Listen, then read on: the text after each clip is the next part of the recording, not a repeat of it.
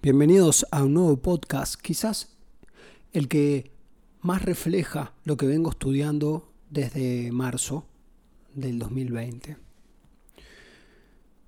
No es el valor de tu alma, sino tu valor en el mercado.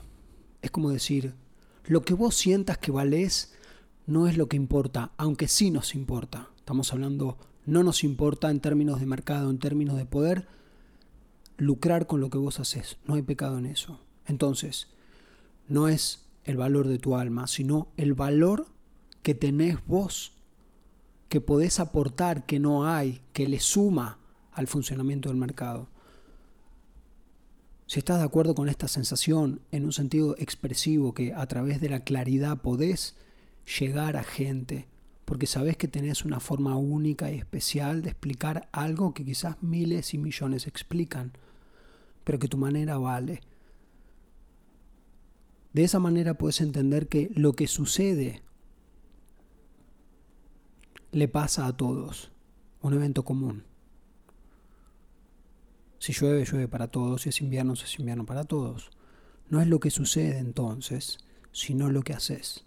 Lo que haces en relación de expresar lo más claro posible tu valor en el mercado no porque al mercado le interese tu valor, es decir, tu alma, sino que aportás un valor que además de que sirve, principalmente lo que hace es hacer fluir el mercado, es decir, que funcione.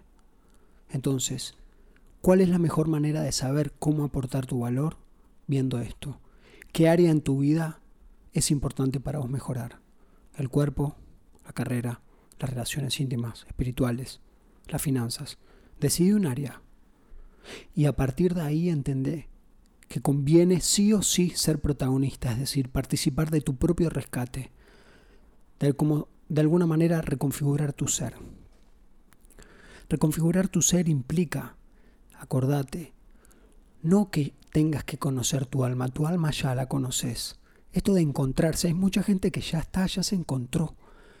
Lo que lo frena en un sentido expresivo es la crítica interna que tiene participar en algo que hace funcionar al mercado, a pesar que eso a lo mejor le permite ser expresivo lo suficiente con su valor que agrega, ya no el del alma, sino al que cambia a las personas.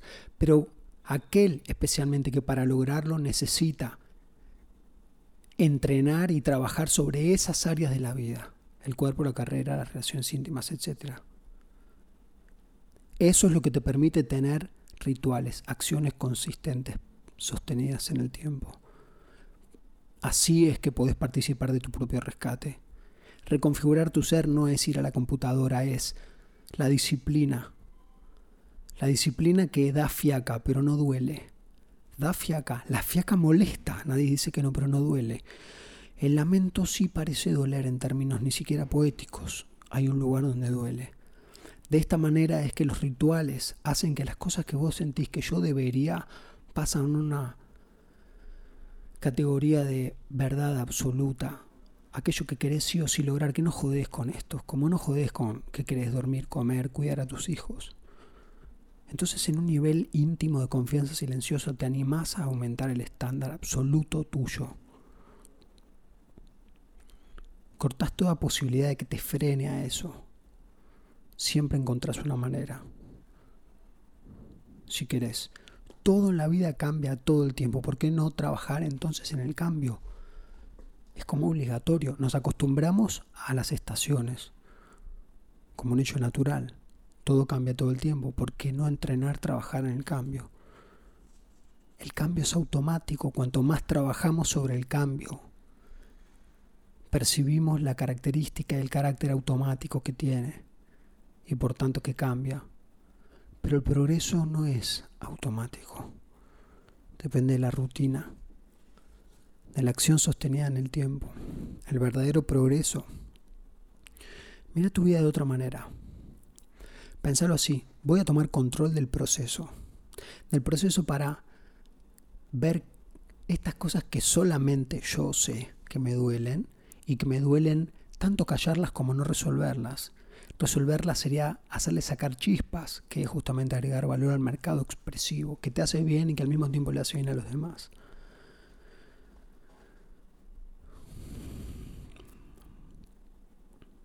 Pensar voy a alimentar mi mente todos los días.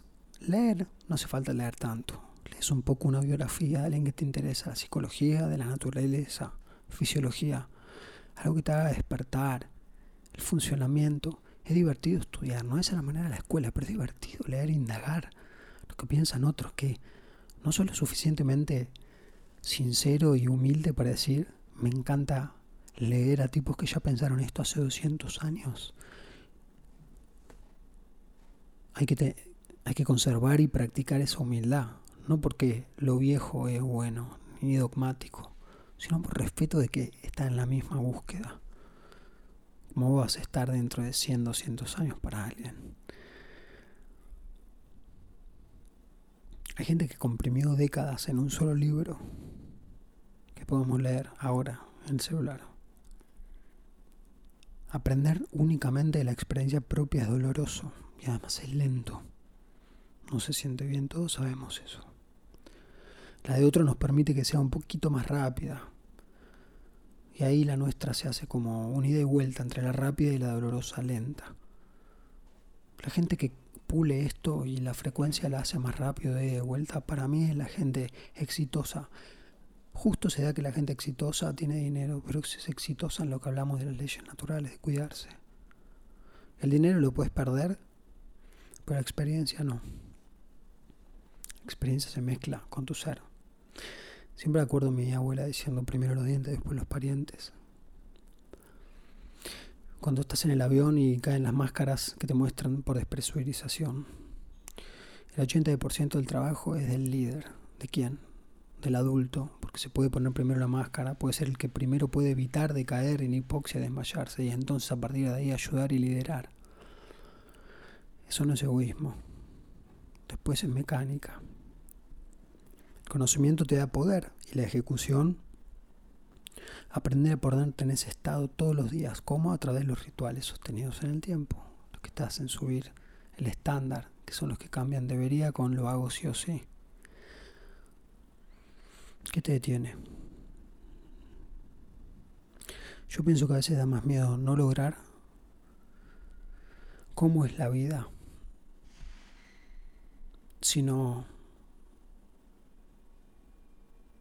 O sea, da miedo transitar la vida pensando que no podemos lograr lo que vemos en otro, que más allá de lo que obtengan, estar en un estado que nos gusta, que en algún punto nos identificamos. No hay que perderse eso. Es que si estoy harto.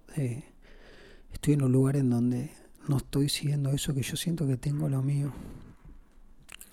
Condicionar tu mente y también tu entorno es importante. Hay que tomar acción masiva. Acción masiva es para lo que vos sea un montón. Pero más que masiva por cantidad, lo que más importa es el carácter inmediato. Y en la humildad también está modelar a alguien. Lo mismo que decíamos de leer. Ves a alguien que actualmente hace algo que te gusta. Te identificas, buscas tu sentido, llegas más profundo para que entonces te encuentres con los problemas y puedas ver si de verdad te destruyen o te mejoran. Y si te mejoran, los problemas son cosas que estamos buscando en rigor. Gracias por escuchar. Seguimos charlando.